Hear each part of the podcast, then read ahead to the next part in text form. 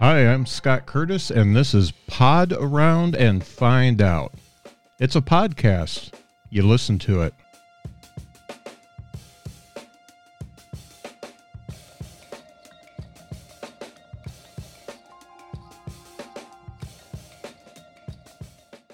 Welcome back to Pod Around and Find Out.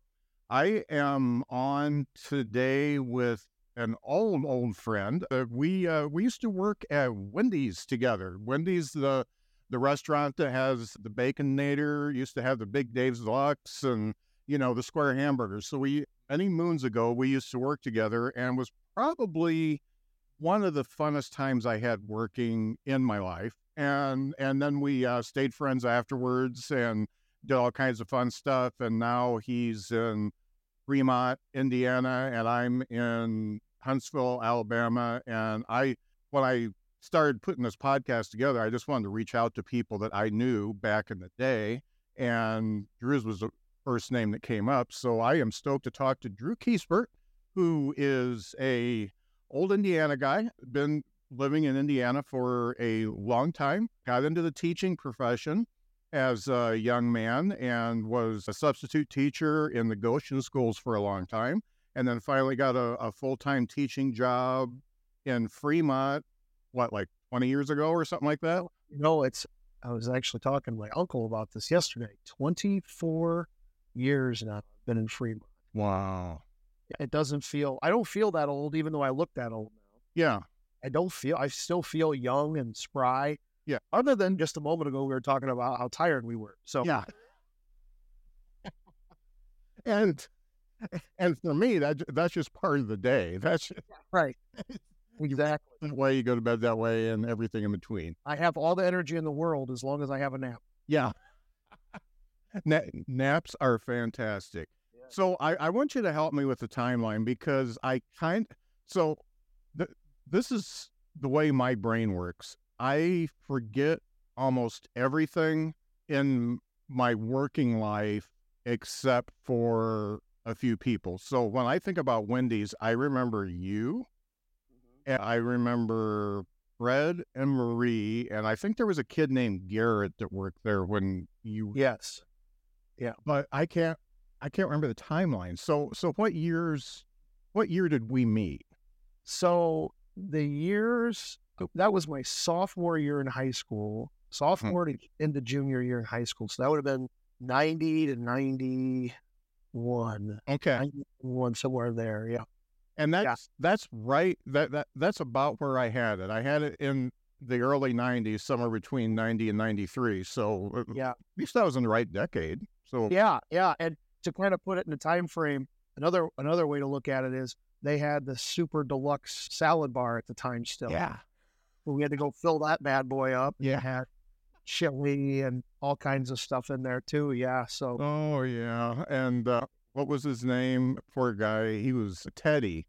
Teddy would come in with his mom and just destroy that salad bar. yeah, You know, absolutely. and And I I- still remember the lady that came in. She would come in about once a week and order a quadruple, uh, quadruple patty burger with only mayonnaise. And she said, "If you think you've put enough mayonnaise on, it, you haven't." Oh man, and and do you you have to remember the lady with the the hearing aids that were constantly the battery was low and they were beeping. Yes, she didn't know. Yeah, see, it was it was it was just it was silly. I've been wearing Yeah. I've been wearing hearing aids for like ten years, and and I I know when the battery's out because I can't hear anymore. Right, right. You would think that would be your first indication, Yeah, but you have to wait until it goes off and buzzes, and then you have to have people around you tap you on the shoulder. Yeah, yeah. But I remember she ordered. Uh, it's so stupid because I remember so much from when you were there. She ordered a baked potato with just butter and I think a side salad with Italian dressing. Isn't it amazing we can remember those kinds of things? Yeah, Well, I can't remember what I had for breakfast, but I can remember, you know, the top 10 lists we made while we worked at Wendy's. yes.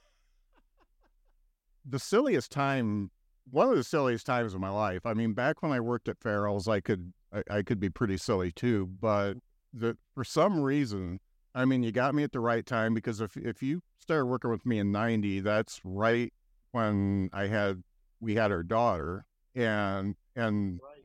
and then we were friends through the the time I had my son, and it was just. I mean, it was just sheer pandemonium. I, I didn't, I, I didn't feel like I was working when I was with you. You know, I felt the same way. You know, it's one of those things where it was we we went to work and I and and very rarely have I ever had a job in my life where I looked forward to going to work. yeah, It was one of those things where you show up, it's like I get to see Scott, I get to goof around today and maybe get fired. yeah. Which is a whole other story. I think, I think I was pretty close to it a few times. Yeah. Yeah. Oh our uh our closing wasn't the best closes in the world. no. No. Yeah. I remember the time where well the story goes where I was I think it was Garrett and I were working and we were goofing off after work. The doors were closed, everything. Uh-huh. And we were just cleaning up and totally goofing off and making tons of noise and everything like that. And you happened to be on the phone on the other end. You weren't at the store, you were at the other end, and somebody and I think the manager was talking to you and they said, Put Drew on the phone, and you said, Drew, you don't straighten up, you're out of here. I'm like, Yep, I got the clue. I got it. Focus, focus. Yeah. I think I remember uh, it, that guy. I don't remember his name, but he was um he was a big, stocky, red-haired guy, and just one of the worst one of the worst managers you could ever ask for. We didn't help. Yeah, and and I don't think I was I don't think I was even mad at you. I was mad at him because uh, he said just a second and put the phone down. And I remember I was sitting there on the couch with Lisa for I think thirty minutes. and What then the I, heck was this guy doing? yeah, and I think he forgot that he was talking to me. I, he hung the phone up, so I called back, and that's when I talked to you. I'm telling you, there was some great days there. And Yeah. oh, going to go back a minute. What's really interesting is my very first experience with anyone in your family was actually your brother. Oh yeah, When I I lived on Osborne Road for a little while in Lakeville, the bus would pick me up, and your brother, I think, I was in sixth grade, and your brother was, I think, a senior in school, either junior or senior. And I remember him; he was a ball of fire yeah, going up and down the rows and things like that. The bus driver was constantly yelling at him. but it was that was the first time I had ever met one of the Curtises. And then I also remember I, it's kind of weird because I didn't know who you were at the time, but I recognized you when I started working at Wendy's because I had gone to Farrell's at least twice. Remember you? I remember this tall, lanky guy. yeah. He was funny. And I just loved I loved going there and seeing you. And then, you know, lo and behold, I'm working for you years later at Wendy's. It was it was pretty awesome. So Yeah, that's funny. And then there's the Randy DeClean connection. Yep. So you and you and Randy were really good friends, and Randy was a bagger at Kroger, and my wife Lisa worked in the bank inside the Kroger there. I always wondered where that connection was. I didn't remember that. Yeah, it's it's such a small world, but you know, our shifts together. I mean, it was it was sheer pandemonium. It, Yeah. it, it was you know you were narcoleptic front reg boy, so Where I would sit there and start taking an order and yeah. Start off. I was actually reminiscing with my my daughter, who's now 20 years old. I can't, Jeez. and we were, I was just chit chatting about coming up for this podcast, and I was I was just telling her all the, some of the funny things and exploits that we did. One of the things was we were modeling. We would create these top 10 lists based on David Letterman. Yeah, oh yeah. And one of my favorite ones was the top 10 top 10 rejected children's books. And I remember number one on the list being Hitler and Teddy. I'm just like, that sounds like it would be rejected pretty well. Oh, it was just But then, but on top of that, okay, so my wife just found this book and I thought this can't be real. Oh no, it's a real book, children's book. Maybe you've seen it on online here. It's called Hookers and Blow Save Christmas. about you know. It's a it's a it's a tow truck named Hookers and a snowplow named Blow. Oh, okay. Christmas. well, she's ordered it. It hasn't come yet. I can't wait to see it. Yeah, that's When you told me about that, I thought, man, that could have made the list. yeah. I, I, I will say that I have I've never used uh, Biggie cups to try to fill another cup with soda since since that time. That was that was a great story. I just love that. I don't know what came about of it. Just one of the one of the crazy closings that we always had. Yeah. Where suddenly you were Biggie hand cup man. Yeah. For Biggie hand Biggie cups on your hands, and you were trying to do everything like that. And for whatever reason, it just was the funniest thing in the world. and we couldn't stop laughing about it. And I think it kept going on and on and on yeah. for, for weeks. It wasn't just one night. No, and Narcoleptic Front Ridge Boy made an appearance usually at least once a week. at least once a week. Yeah, frequently. Every once in a while, I would practice with a customer. and then they just kind of stare at me, and then I just kind of pop back up and keep going. And I am, I'm just blown away. I, I made it through that experience and never did get fired. Yeah. Yeah. Yeah. Same. Yeah.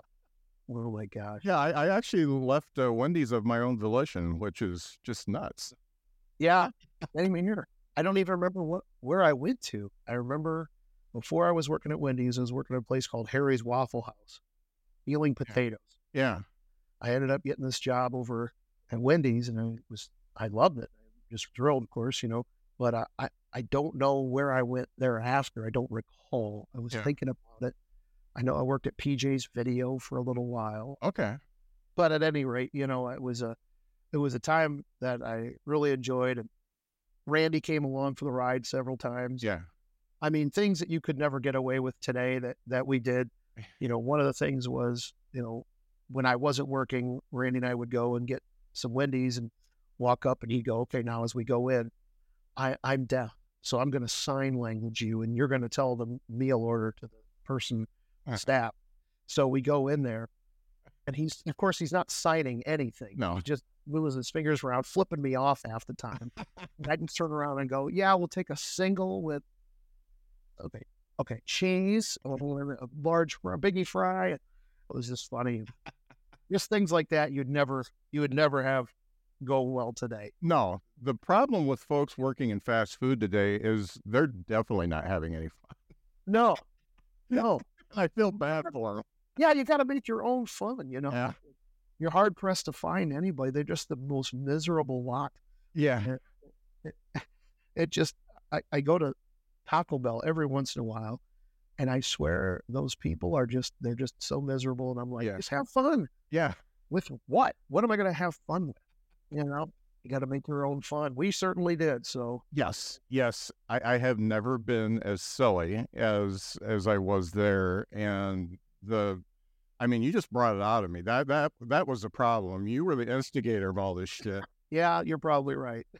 Because I was a very serious person then. I, I I had a child. I Yeah. I had to provide for, and then you show up, and I'm like, I, uh, You know, you'd have to go out, uh, go in the back, and you'd have all this paperwork, and you'd have to sit in the office, and you have to take this stuff seriously. yeah, And my job was run the register. You know, I didn't even work in Wendy's long enough to graduate to flipping burgers. yeah, So, so it was my whole job was relegated to filling salt and pepper shakers, filling the salad bar, Yeah. you know, mopping the floor in the bathroom, and and, and calling orders on the mic, and that was it. That was my whole life. I didn't even get to run the, the cash register at the at the uh, drive. oh yeah, I should have stayed a little longer, a couple more years. Maybe Yeah. that's when the big bucks would have come rolling. As Louie Anderson. yeah. You, So- you you were really awful as an employee though. Yes. Yeah, that sounds about right. I mean, the only saving grace is I think you only worked with me. If you would have worked with any other wa- any other manager for any period of time, then that would have been a bad thing. What, what was the what was the the female manager's name? What was her name again? Was it Marie? in? Annette? Annette, that's who it was. Yeah. So yeah, I remember working with Annette early on in my in my Wendy's career, Uh-huh. and but then I noticed I I picked up on it as time went on. I was working with Annette less and less, and with Scott more. more. Yeah. I think she got to a point. She's like, I can't work with this guy. He is nuts. and you know the thing is, I've kept on that tradition. I've always been about having a having a good time. Yeah. I, and I have ways of of kind of dampening it and controlling. It's a little more controlled than it used to be. Yeah. but as a as a social studies teacher, I get to play every day. I get to walk in every day and play and just have a good time. And even the kids sometimes look at me and go, "You are the weirdest guy." And I'm like, "That's how I operate. You Yeah. take it or leave it." You know. And most of the kids, when they leave my class and graduate high school, and I see them years later, you're like, they're like, you know what? Your class was one of the most fun classes I ever had. Mm. Didn't learn jack shit, but we had a lot of Yeah. Your students have to love you. I would love to have all my grandkids have you as a teacher. I need to get on down to Huntsville or Yeah. Well, well, I've got I've got one in Huntsville now. I just my son and his wife just had a baby three weeks Awesome. ago. Yeah. Awesome. But the other two are in the DC area, so they're Oh, DC. Okay. they're more likely to have Randy teach them something. You're well, I'm not sure you want that. Yeah, I know. Yeah, Randy worked for Dick Cheney from 01 to 03 in the White House. Yeah. It was actually it was 01 to 03, 01 to 05 maybe. Oh, I well, it had to be because it was across one of the presidential campaigns, the 04 campaign. It must have been. Yeah. flying around the country and this and that and Air Force Two and I was still trying to figure out how I was gonna, you know, put dinner on the table tomorrow night, you know, Yeah. things like that. So he was doing okay there, but he had a great experience, I'm sure, with the whole the whole White House operation too. I'm sure he, he might be one of your guests here soon too, because you interviewed in the past.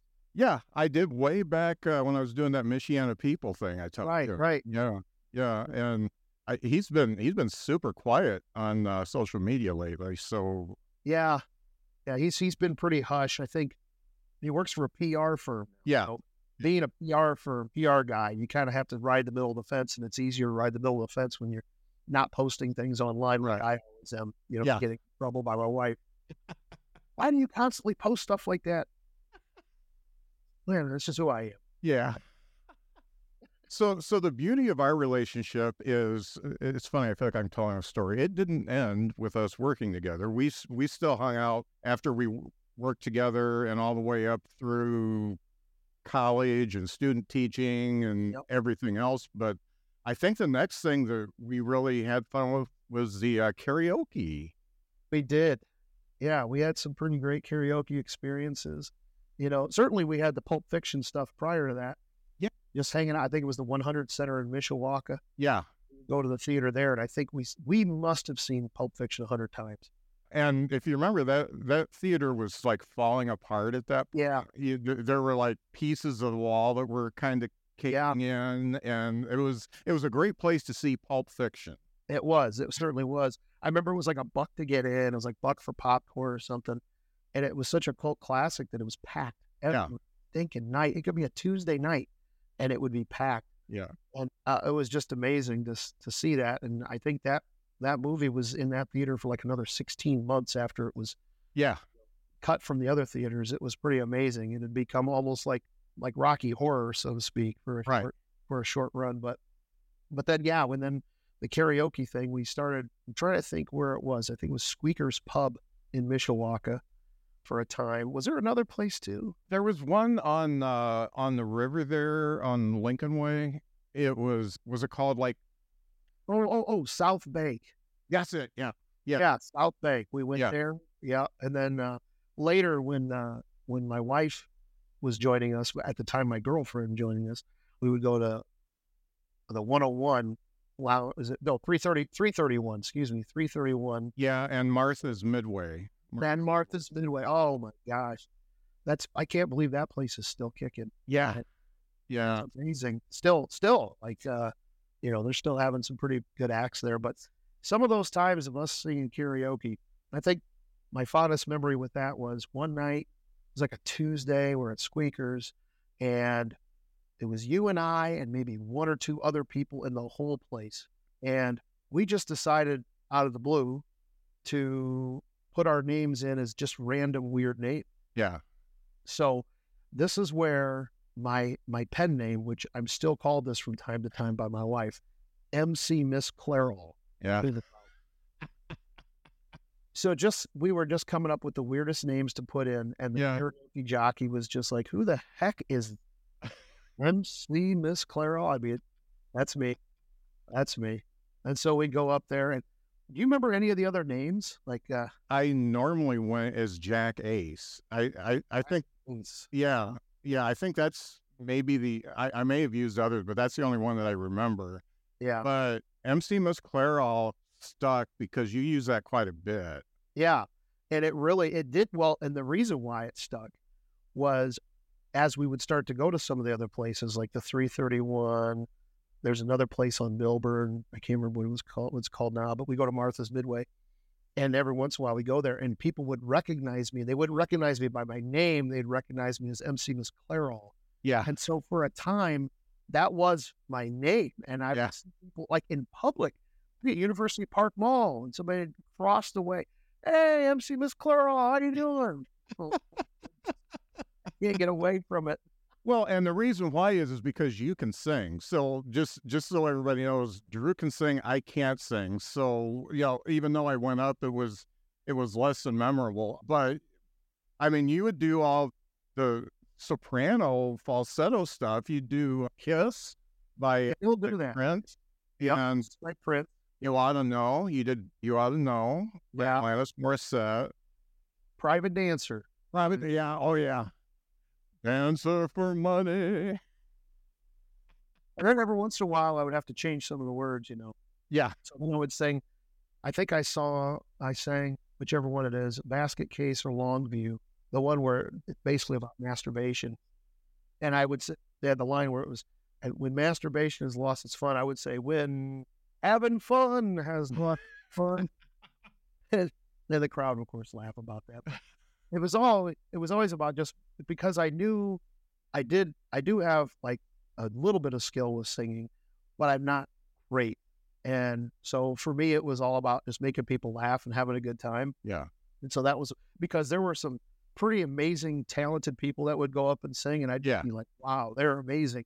I could never do that. And they're doing it all in seriousness. Of course, 95% of the people were absolutely horrific. Yeah. But you get the 5% that were really, really good. And I'm like, well, I can't stack up to that, but I can at least make people laugh and goof off. Yeah. So that's what I do. So I have a little bit of skill and then throw a little bit of, you know, goofy out there to Oh, you, yeah, you completely committed to the bit. That, that Yes. you were you you were you were 100 percent committed. You leaned into it, and there was no stopping you once you got started. And I had so much fun. The the only thing I remember, I think it was that I don't remember which one it was at, but the best description of my voice, a karaoke guy said, I think after I sang Black Dog, this guy sounds like a cross between Frank Sinatra and Richard Nixon. And and I think that's the. Yeah, it is. It fits perfectly. And what's interesting is a lot of times you would come up and you would sing songs and you would sing it in that kind of Sinatra style, even if it had nothing to do with Sinatra. Yeah. Uh, and I just love it. I Yeah. thought it was great because that really that, that that was your that was your shtick. Mhm. And we got everybody going. Yeah. Black dog, black dog. You cookie black dog. Oh my gosh. Just some of the memories there. And then I got my cousin Axe, we call him Axe, uh, Yeah. Adam. yeah. come for the ride.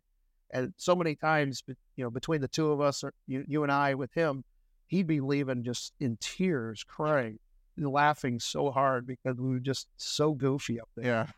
So I'm telling you, folks, if you want to have a lot of fun, you got to get involved in karaoke. Don't worry if you sing well or don't. Go have have a good time. It's all about having a great. Going so, back to Pulp Fiction, I remember Sure. one time we were we were at the Hundred Center and a couple came in with their kids that were like I think one of them maybe five, maybe eight. Oh And my you it's the only time I ever saw you really, really angry. You goodness. you were like, Man, what the hell's my camera doing?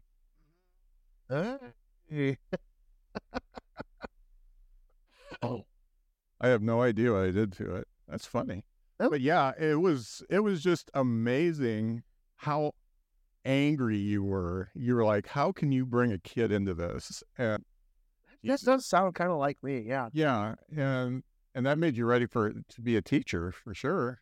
You cared about the kids. Well, I, I would say so. I that's one of the things I just I couldn't wrap my head around and and I don't get I don't get upset much. My wife even kind of makes fun of me a little bit for it. She's like, "You are so even keel Yeah. all the time. You you just take everything in stride, and sometimes people will even come up to your face, and they will they will diss you so bad, and you'll just kind of just shrug it off like, eh, whatever. But there Yeah. are things that just like hit your trigger, and you just lose control. And I and I think that's one of those things. It's like that's one of them is is is is parents sometimes that are that have their kids in inappropriate situations and things like that. There's been times where I would see some adults or, or, or some parents that, you know, they would be in a restaurant or whatever, and they would just start, you know, ripping into their kids and cursing them out, things like that in public. That's, those are times where I just like, I can't even wrap my head around that. I, Yeah. You know, there's being a parent and then there's being an ass. Yeah. And that's one of those things. And, and I'm, I'm about having a good time and having fun. And then there's times where it's like, you know, you gotta just chill it out and things like that. But yeah, I mean, that I don't remember that situation specifically, but I do. That sounds exactly like me. Like, Yeah. how in the world would you bring your kid to something like this? And I'm Yeah. just sitting there thinking about, you know, the Zed dead, mm-hmm. dead, Zed's dead. You mean, you know, see Yeah. like that. I'm like, how in the world, you know, or or Jules calling the wolf. You Yeah. the wolf? Why is her five year old seeing this? What the heck? Oh, Ugh. a motherfucking wolf. Okay. Why didn't you say so? Yeah, exactly. Oh my gosh. So we could quote that. And, Oh yeah.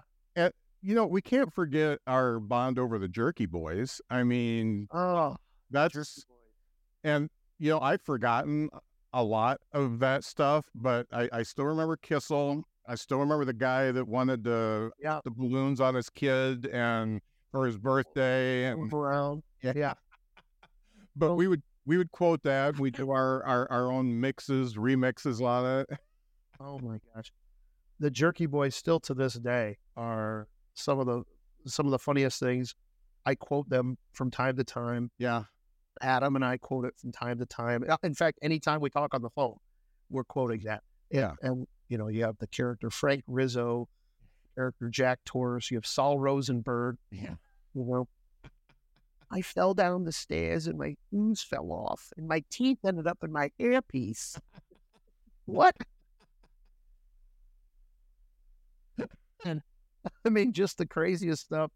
And Johnny Brennan, who is still doing that, he's still he's still doing the Jerky Boys here and there, but he moved on to Family Guy. Yeah. He does the character. I can't remember the name of the characters on Family Guy, but it's basically Sol Rosenberg. Yeah.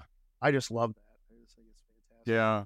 I mean, I just doubled over laughing when when we would do that shit. And it Yeah. was we we did that at work too. So that was Oh yeah. was another problem. Yeah, exactly. and I'll tell you another one I quote since then is uh, Tim and Eric. Did you ever get into Tim and Eric? You know, I didn't, but I'm I probably will. So right now I'm usually like 10 years slow on things. Yeah, so well, That's okay. These guys, the Tim and Eric, they've they've done a stuff. They, they did stuff on Adult Swim for a while, back in the early 2000s. yeah. I still quote them. It's almost 20 years later in some cases. Just some of the crazy stuff that they did. So I think they're on. Hulu still. yeah. But uh, ah man, yeah, uh, Jerky Boys was one of those things where I just really, I mean, I just could not stop laughing. I would listen to those tapes. Of course, you had cassette tapes back then. I would listen to the tapes over and over and over again until they would start wearing out. You know, Yeah. so pre CD, yeah. Kids don't even know what CDs are these days. either. No, they don't. whole other thing. Yeah. Well, they're getting back into LPs. So that's, Yeah, it's the thing now. So yeah. yeah. And My daughter has a whole LP collection, which Yeah. I thought was cool. Yeah, my daughter does too, and I, I I'm not going there because Yeah. I can't I can't hear it anyway. So the the subtlety of the warmness of vinyl Yeah. or whatever just is lost on me anyway. So I- Yeah. I'm not gonna. Because the funny thing is, is I remember you know I bought the LP. Yep. I bought the cassette, or or the eight track. Or so I was eight track era. So I would get that, and then it'd get scratched up. So I'd buy it again, and then or I'd lose a cassette and I'd buy it again, mm. and then CDs came out. So I bought the CD, and then and I I used to have a huge CD collection, Yeah. and then the streaming started, and I got rid of everything Right. but everything I got rid of, I bought two or three times at least. right. yeah. right. So so I don't feel bad about streaming music now because it's Yeah. I, I've already paid for it. and see my daughter's trying to get me in on Spotify and all that stuff, the streaming. And I I look at it and go, but I buy it once on MP3 and I just have it forever. Yeah. So I, that's how I'm I've been going about it. She goes, "Oh, You're so behind the times, Dad. Yeah. Okay. I guess I am. But that's okay. The- Okay. The another thing I remember is you were so proud, and you called me and you you said you got to come see my house. This is after this is after you graduated college and you came back, and I think you were you were working at Goshen schools. right. the- Right. and you got to see my house. And I mean, this was a tiny house before tiny houses were a thing. Yeah. I would. How many So- square foot was it? Was it like four something? So this house, this is the one that was on it was on Cam's Court in Mishawaka, and it's right on the it's on and basically it was an old alley that they then paved and then named it a street. Yeah. And so you have the house on one side, then you have the street, then you have the railroad tracks. So freight trains come by twenty times a day, plus Amtrak goes by, and all this stuff. And this little ti- what happened was there's these there's all these little lots that they put there right on the alley and this is back probably in the 1920s and 30s.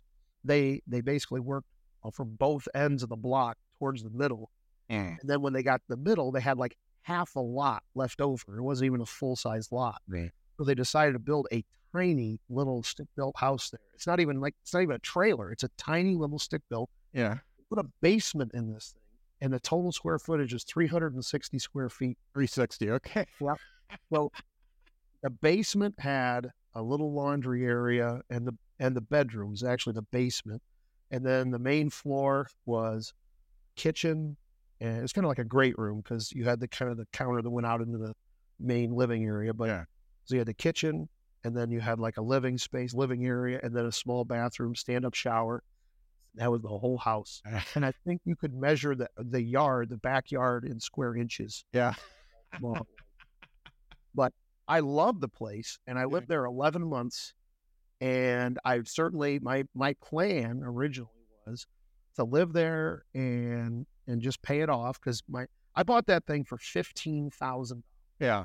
and it was actually a couple in, in Lakeville of all places that I bought it from. They had been renting it out. They were fixing it up and they had ordered a pizza and I worked right around the corner of Sailor's Pizza. At and I thought, oh, the order is just half a block down. I don't even need to drive. So I walked down. It was a summer day. Walked down, got the pizzas, set them down. They gave me the total and everything like that. And I go, so you guys moving in? And they said, no, actually, we're we're prepping it to sell.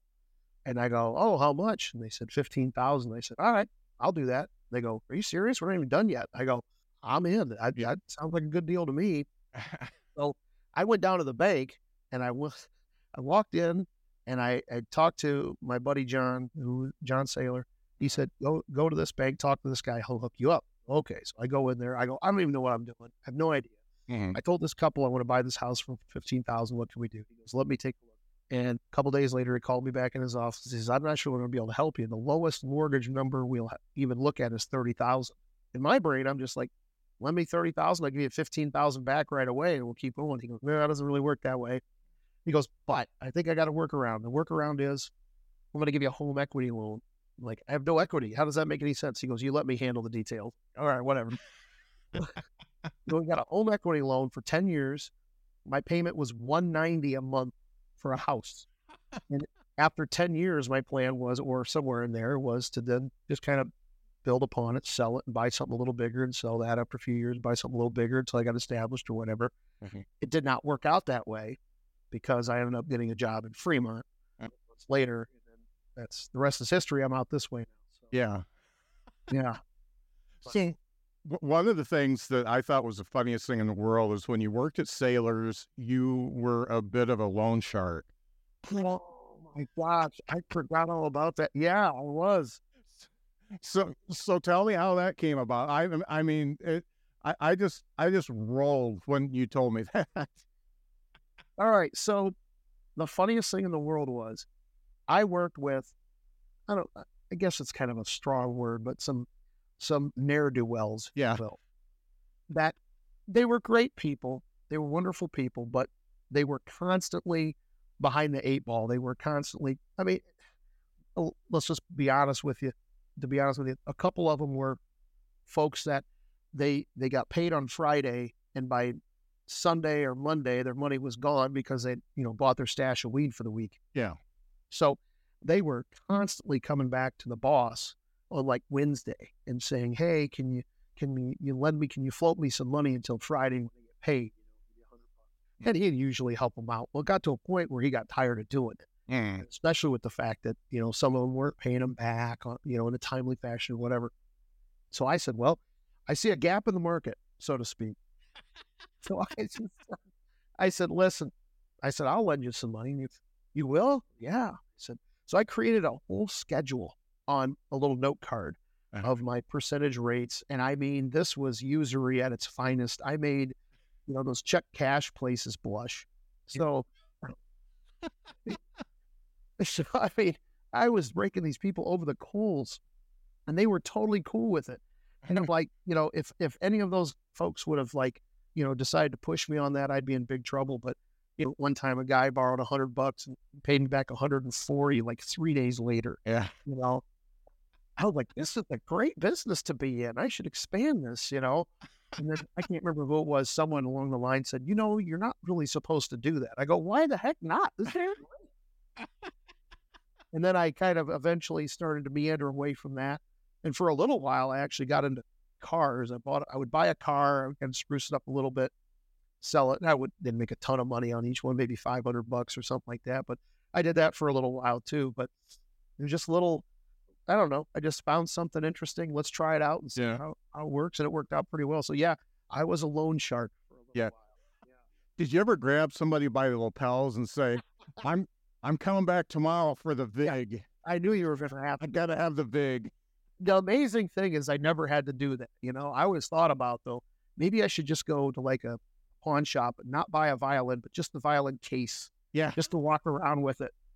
Just, just like stare people down while I'm holding my, and I'd kind of pull it up on my chest and kind of tap it like, you better pay off. You know, tomorrow's your due date, you know, stuff like that. Oh man. So I I just can't believe you've got a daughter uh, that 20? She, she's 20 years old. Yeah. Jeez. She goes to IU just like I do, and uh, like I did, I should say. And Yeah. you know, she's in the same year that I was when I really started to, you know, spread my wings a little bit and just enjoy the campus and the whole experience of being in Bloomington. Yeah. And we were talking about that a little bit the other day too. But yeah, she's she's 20 years old. She's going into education as well. She's getting involved in. She's going to have a degree in, or excuse me, certification in teaching public ed and also special ed.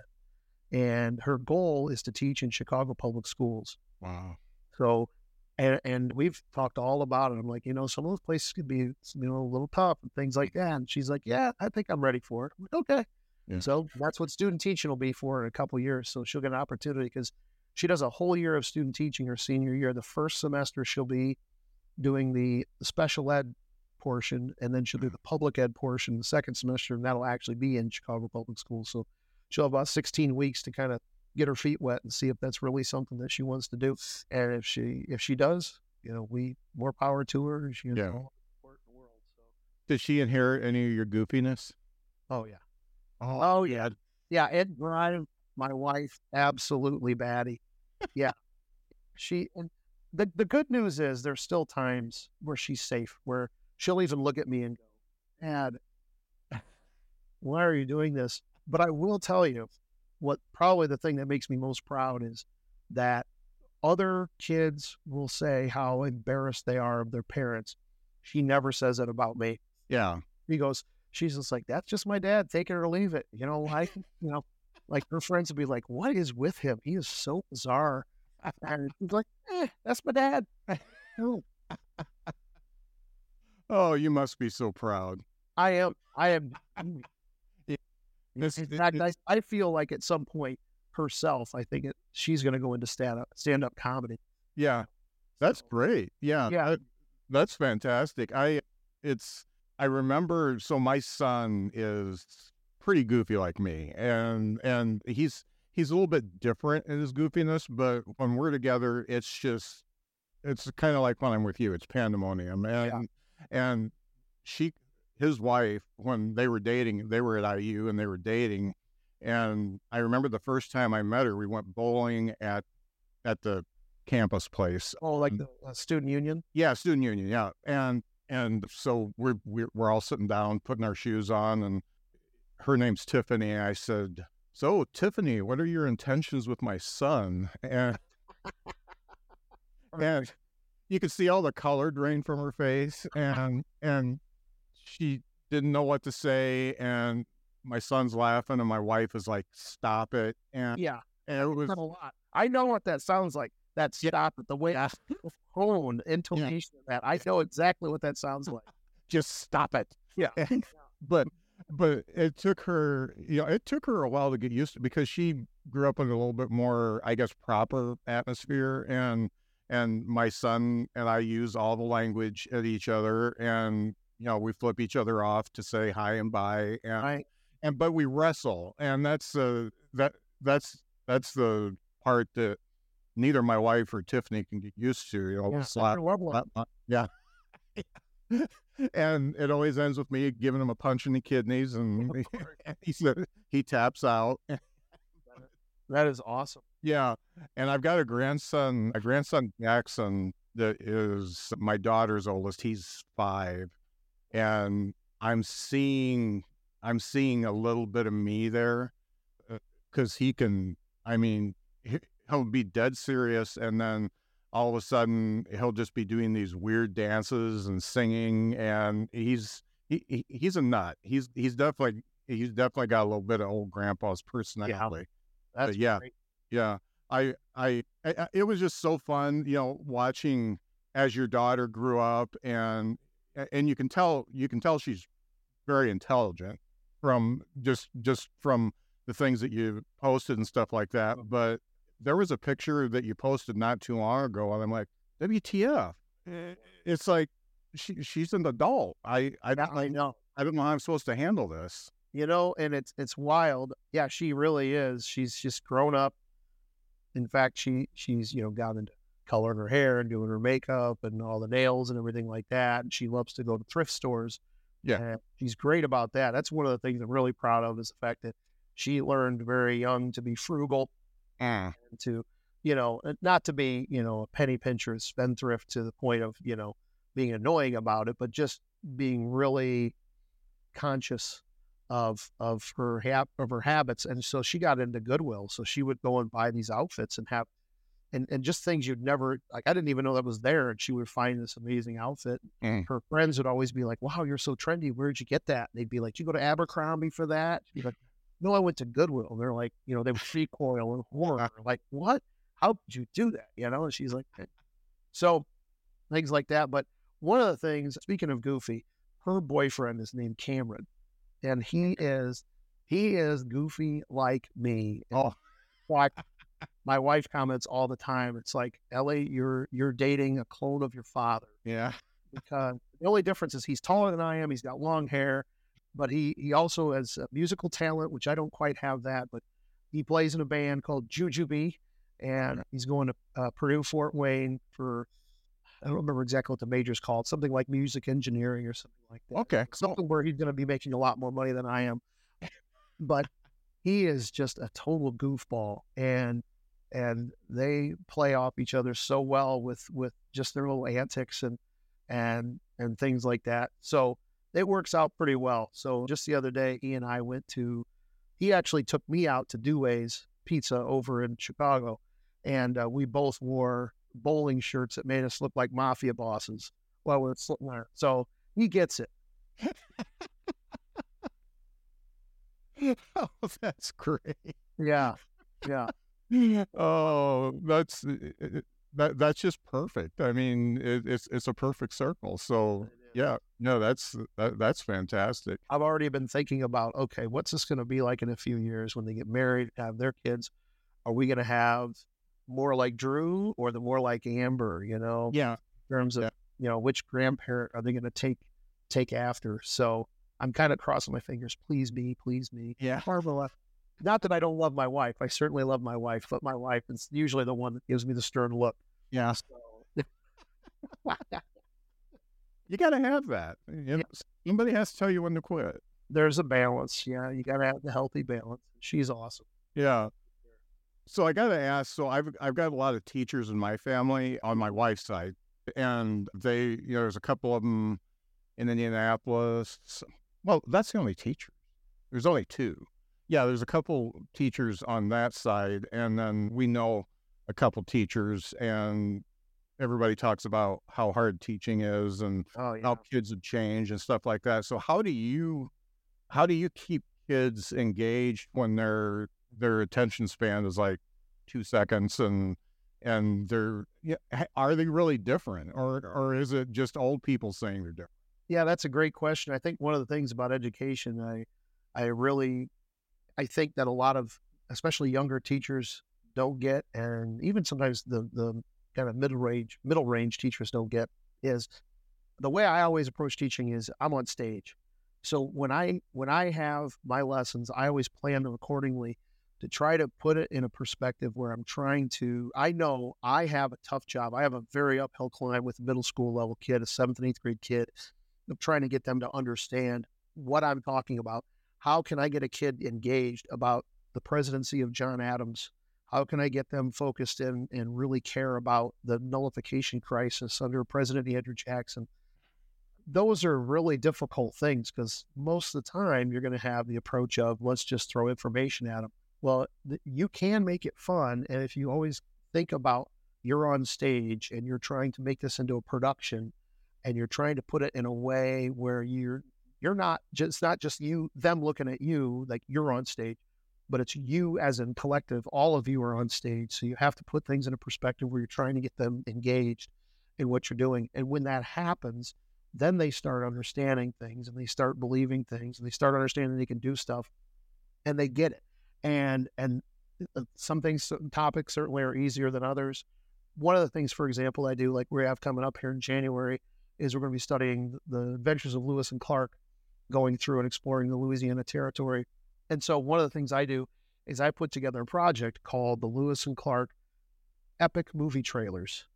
Hmm. And so what I tell them to do is I tell them to write a script with their group and put various scenes in it. And I say your your production's 30 seconds long total. Hmm. What you want to do is you want to create small scenes, four to five to six seconds a piece and then we'll have backgrounds up on the screen and I'll just film you just for those four or five or six seconds. And then what we'll do is I'll splice it all together with some video editing software and then I'll show you your commercial. And I'll also put some epic trailer music on the back of that as I'm doing production work. And then I share that with them and they're just always blown away by how it all works, how, how it comes out so seamless when it seems like it's just a bunch of disarray. But in the end, when it gets those questions on the test about Lewis and Clark, they never miss them. So, Yeah. Tho- those are the things. It's about it's about ways of being creative and coming up with things. And and to be honest with you, I don't think kids today are any different than they were when we were kids. I, I just feel like sometimes, and and sometimes we even have a tendency of beating up parents too. You know, how parents were just better about this or that. You know, because the parents are sometimes doing the best they can too. They're I've never been a parent before, and this is my first time with a middle schooler. So what the heck am I supposed to do? There's no rule book. And I totally get that. I respect that.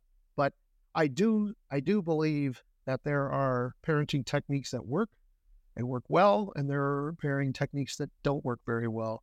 And so one of the things that I try to do when we have parent teacher conferences is really encourage parents to understand to what level they are responsible for their kids and that they have to be in charge. Sometimes they want to be their kid's best friend, and sometimes it's like you're gonna have to take away the electronic devices or cell phone for a while get them to comply, find those things that they really care about, and maybe remove that from the situation to kind of get them to the point where they're ready to go. But, you know, the fact is that, you know, kids are kids. They're great. It's constantly trying. If I have struggles and, and complications with a kid, it's always about trying to figure out how can I match or meet where they're at.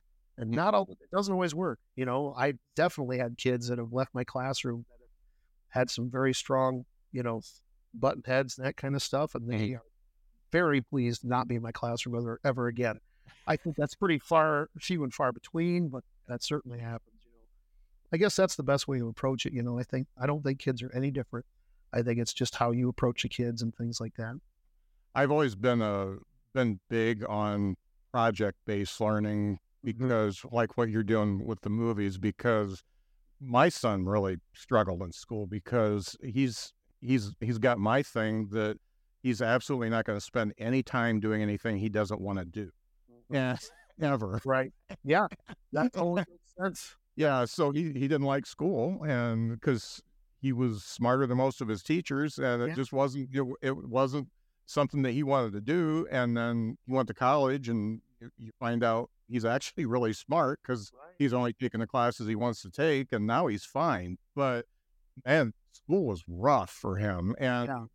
we, we tried to get him out of a math class at one time, and the teacher wouldn't let him get out. And I'm like, I'm like, dude, this is like a AP math class. He he's not learning, and he he wouldn't do it. And so my son just buckled down and figured it out just to spite him because Right. he knew how mad I was and how.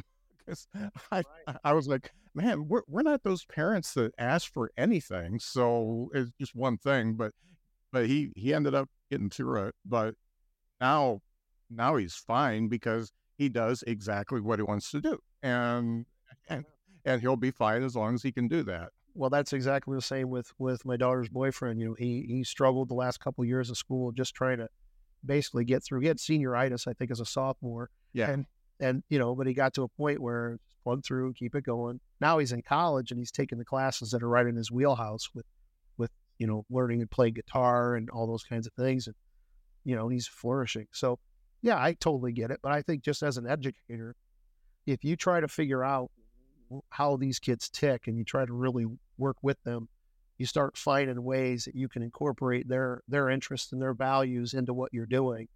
And and you start to see a lot more successes. But sometimes we still have kind of a culture where there's a lot of teachers that are like, it's my way, the highway, or the highway. It's uh, I'm doing the old school stuff. Back when I was a kid, you know, we just, you know, we open up the textbook, we did the assignment, we wrote it on paper, we turned it in. And that's how I'm doing my class too. And it's like, ugh, nobody wants to do that. Yeah, And and there's times where you have to, right? But I try to minimize those times. I try to make more opportunities for doing different things at different times, change it up a lot. I want my kids to come in every day, and they do most often go, What are we doing today? Like they don't have any idea. Right. to another class and they show up and they're like, I know we're gonna do the same thing we did yesterday, same thing we did the day before. Da, da, da. Right. No, and it doesn't make me any better than anybody else. It just the idea here is that I really tried to make myself the teacher that I wanted to always have. Uh, Let's put it that way. Yeah. That's that's great. And the ones you know, I teachers I remember. It's funny. I can remember all my grade school teachers. Uh-huh. Some of the high school ones are starting to fade away. Yeah. and and the ones I remember, they and they weren't particularly goofy, Mhm. but they were engaging, and and that that was the big thing for me. If you could engage me and talk to me like a human being, then Right. I I would feel because I was just like my son. I mean, I I didn't go to school at all hardly my senior year, and I graduated at like almost the bottom of my class.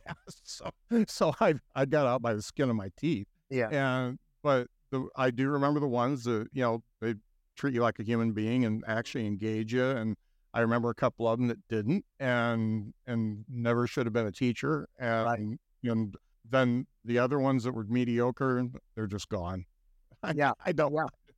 Well, and that's that was that's always been my philosophy, especially when it comes to education. You know, you've probably seen some of my posts on Facebook from time to time where I get a little bit miffed Yeah. about the teaching profession. I know what's going on everywhere. I know Alabama's got some struggles. Indiana certainly has theirs. Florida has their well documented troubles. Mm. North Carolina, among others. But just the idea that we're going to treat the teaching profession with just such disregard and disdain, it's just frustrating because, you know, I, I have always put the teaching profession, education up on a high pedestal. Mm. And I've always tried to, to live to that, you know, that level. And I feel like it's just been cheapened so much by the politicians, unfortunately. So I'm really, you know, I'm hoping that the next, you know, 10 to 20 years, that more and more people get involved in education that have that same kind of philosophy of we're going to go in there and do what's in the best interest of the kids and not in the best interest of the you know the the standardized testing or what the politicians want it's all Um, about what they need to move on to the next level and i don't I'm not one of those people that professes to say every kid has to go to college. I don't think every kid has to go to college. I think every kid just needs to be successful in whatever genre or whatever place they want to go. Mm. I have some tremendous kids that they're going to be graduating on a Sunday and working on a Monday and making way more money than me doing something they love because that's the right thing and the right fit for them. And that's what we should always be steering them towards. So if we can do that in a way that gets them engaged, like you said, then that's the way it should be. Yeah. Yeah. And, uh, you know, kudos to you for doing that, man, because I, I know it's hard.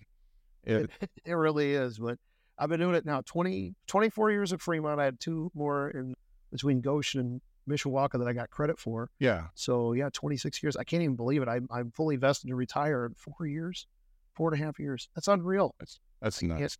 I probably will, but Yeah. it's it's interesting to think Yeah. You're, uh, so it's, was pretty well documented, you know, what your wife went through with the, you know, the organ failure and stuff like that. And you seem, the, the way you documented some of the videos you did, I mean, they, they were great. They were funny. They, and, and you were keeping, keeping up everybody's spirits. How, how did that affect you? Because you, you had to be the guy that was making sure the Amber was keeping her spirits up and everything everything was moving forward.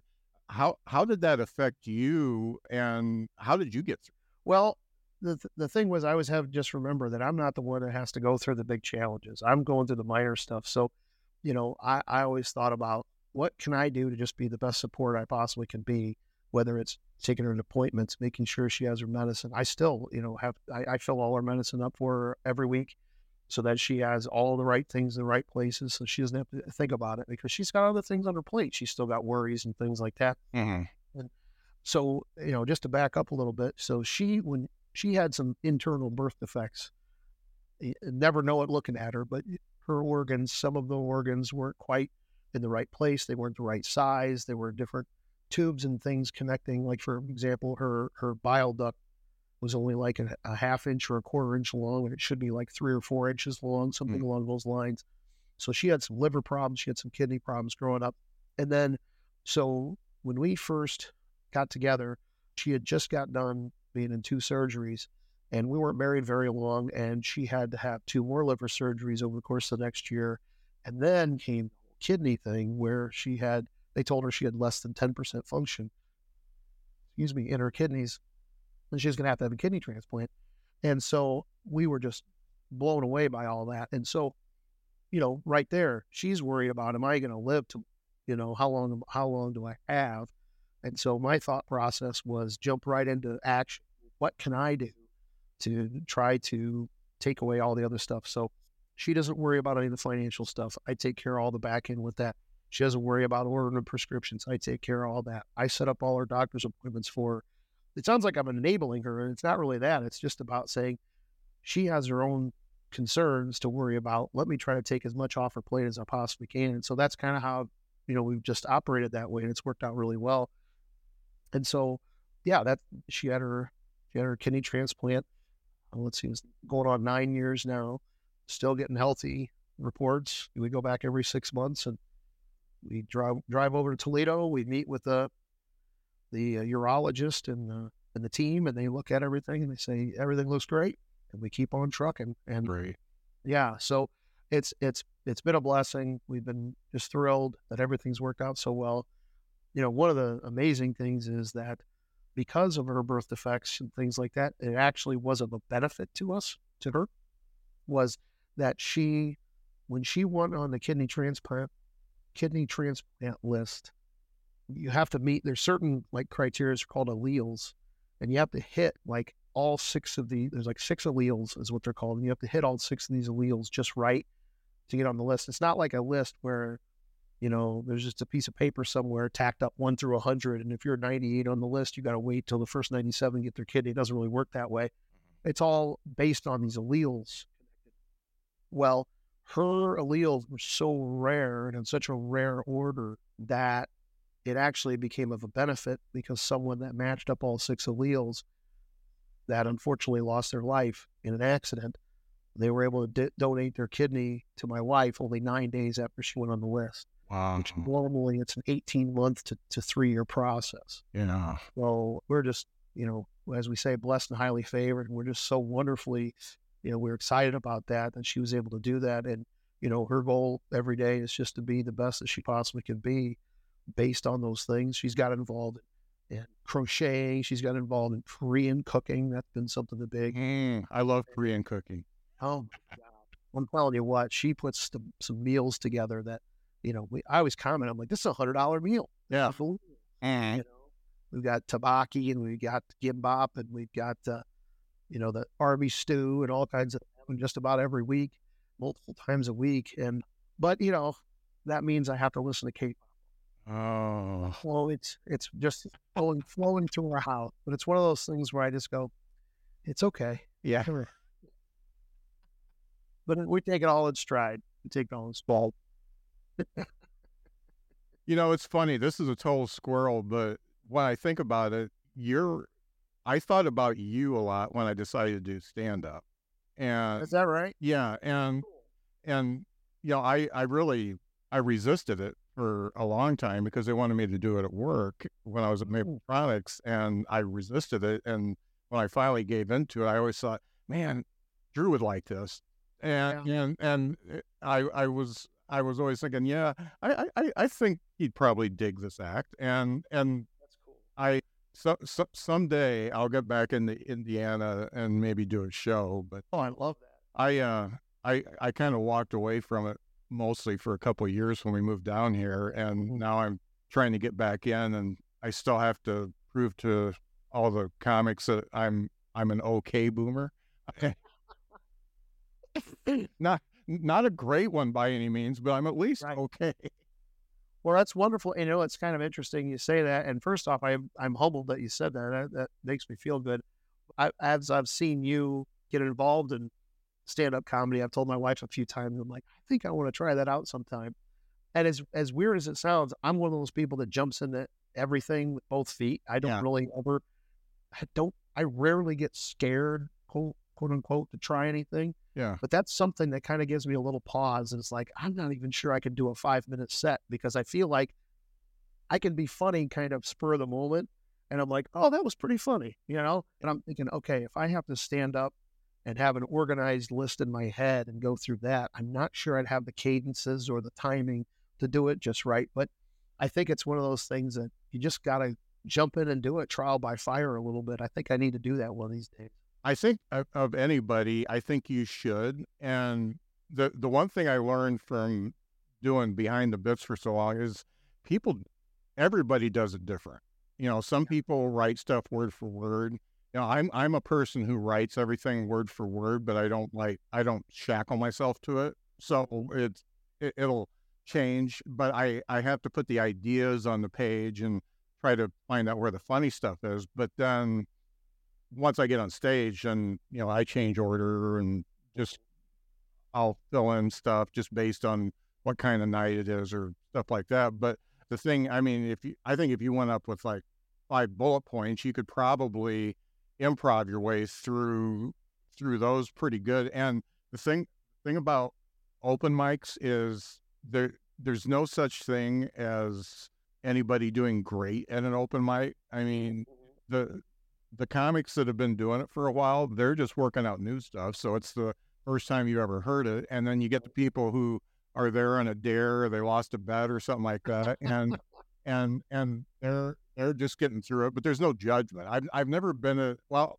I was at one in Nashville one time where I felt like they were pretty judgy. But other than that, I've never been the one where any a- anybody's judgy or as long as you as long as you don't do hate speech or stuff like that, Right, right. you're you're good to go. So I, yeah, if if you were to try it once, I think it would probably hit you like karaoke did, and you'd be wanting to do it a lot.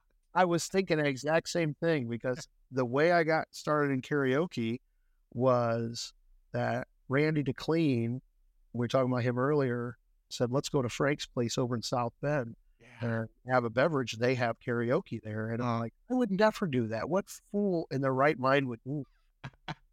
and we got there and he did Sweet Child of Mine. And it was brutal. I bet.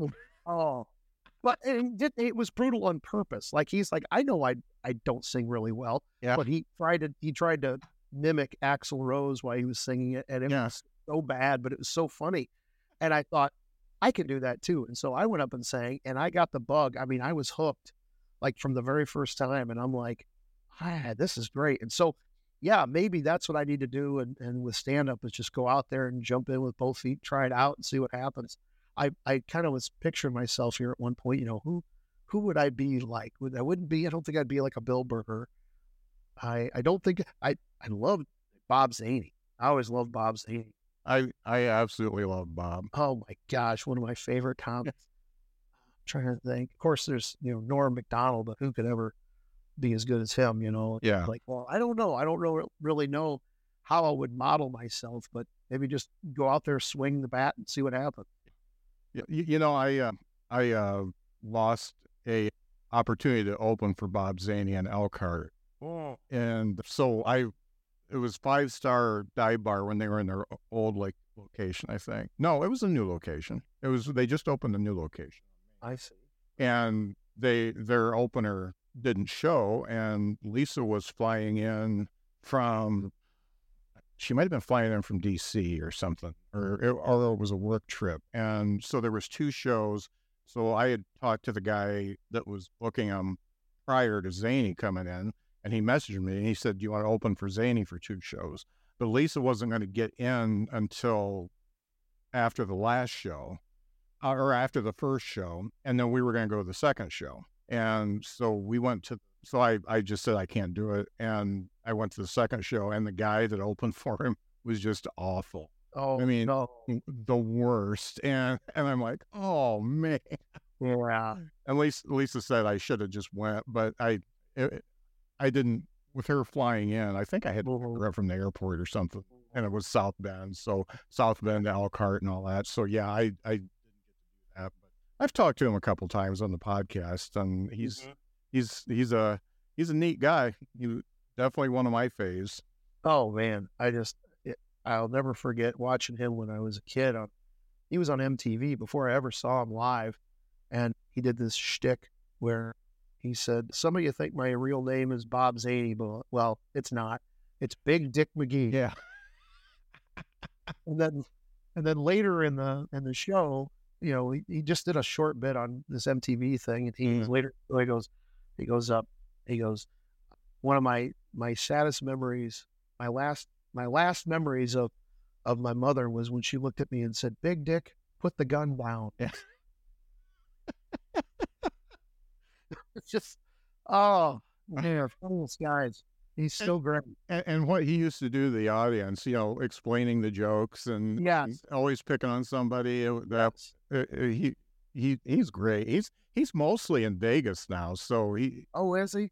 he and his wife live in Vegas, so he's mostly there. But he does travel once in a while. But Yeah. he's he started a new comedy game show there in Vegas, I think. So Oh, that would be great. yeah, but yeah, he's he's definitely one. Well, man, I, I I've really had fun catching up. Absolutely. I'm, I'm going to have to reach out a little bit more than than just uh, for the podcast. But honestly, one of 90 to 91, and then the whole time we were hanging out, some Yeah. of the best times Early to mid 2000s. of my life. Yeah, yeah, that Well, I appreciate that. That- That was definitely a lot of fun. yeah. I a lot of fun. I I, I still I, I still look look back on that, and I just laugh every time I think about it. Wonderful memories. My wife even says, "You're you're talking to Biggie Handcuff man, aren't you?" oh yeah. I have family in Huntsville, actually. Do you really? Yeah, yeah. My uncle Rusty and Okay. Aunt Elaine. They live well. They live in Huntsville part of the year now. They live in Florida for the other part of the year. But she was retired, retired from NASA there. Yeah. So and then my my my uh, cousins. I have two cousins that live there still with their kids. So Excellent. Yeah. Yeah, it's it's a neat it's a neat town, and yeah, it, it's funny how many people because we're we're kind of in it's they're townhouses, but they treat them like condos, so Mm. we don't have to do anything on the outside and all that kind of stuff. But the guy that's next door to me, we have a cigar once in a while, but he is here for the summer months, and then he goes to Orange Beach for winter months, and I just I just think it's funny that this isn't south enough for people. yeah. Isn't that wild? because I right now it's I mean it's 47 right now, but it, it there's no snow. So and if there is snow, it melts in an hour. So Right. Yeah. So I, I just think it's funny that yeah, this is still too cold. That's just so funny to me. It cracks me up. Yeah. Oh man. Oh yeah, well it was great talking to you, and uh, you know. i- i- If nothing else, I have this documented. I can I can listen back and and say, yeah, I talked to Drew second day of 2024. Woohoo! Absolutely. And if I get down to Huntsville, I'm going to come see you do some stand up. Yes, definitely, definitely. Thanks for doing this. Thank you so much. I appreciate you having me.